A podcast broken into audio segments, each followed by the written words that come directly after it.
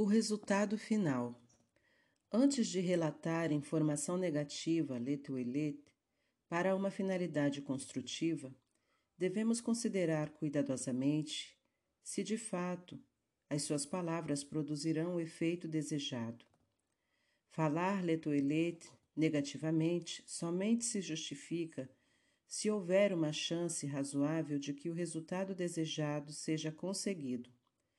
Este ponto é de particular importância quando se tenta desencorajar uma amizade, uma associação comercial ou um shidur, casamento, potencialmente prejudicial.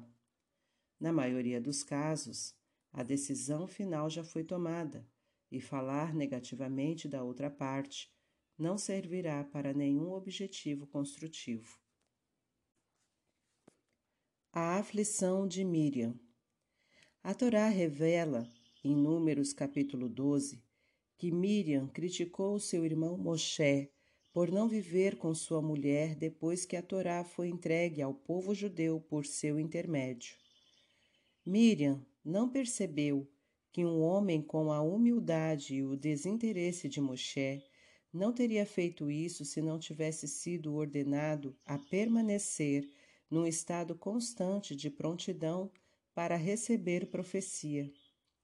Miriam foi punida com Tsarat e, subsequentemente, ela foi curada pelas orações de Moshe. A Torá diz, cuidado com uma aflição de Tsarat. Presta muita atenção às tuas ações. De acordo com tudo o que os Koanim, os levitas, haverão de te ensinar. Deuteronômio vinte e quatro, oito. O versículo imediatamente a seguir exorta o povo judeu a lembrar-se do que Hashem, teu Elohim, fez a Miriam no caminho quando saíste do Egito. O Sifre comenta, porque esses dois versículos estão justapostos? Para ensinar que Miriam foi punida com Tsarat, somente porque ela falou Lashon Hara.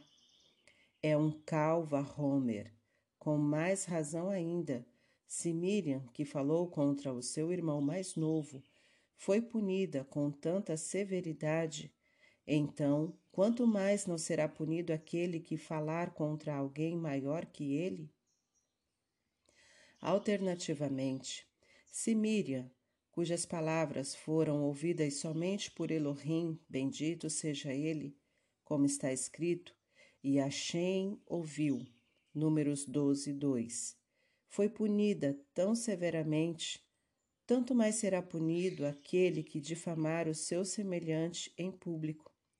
O Rambam comenta com este versículo, nos ordenam que relatemos o episódio de Miriam aos nossos descendentes e que o façamos saber às gerações futuras.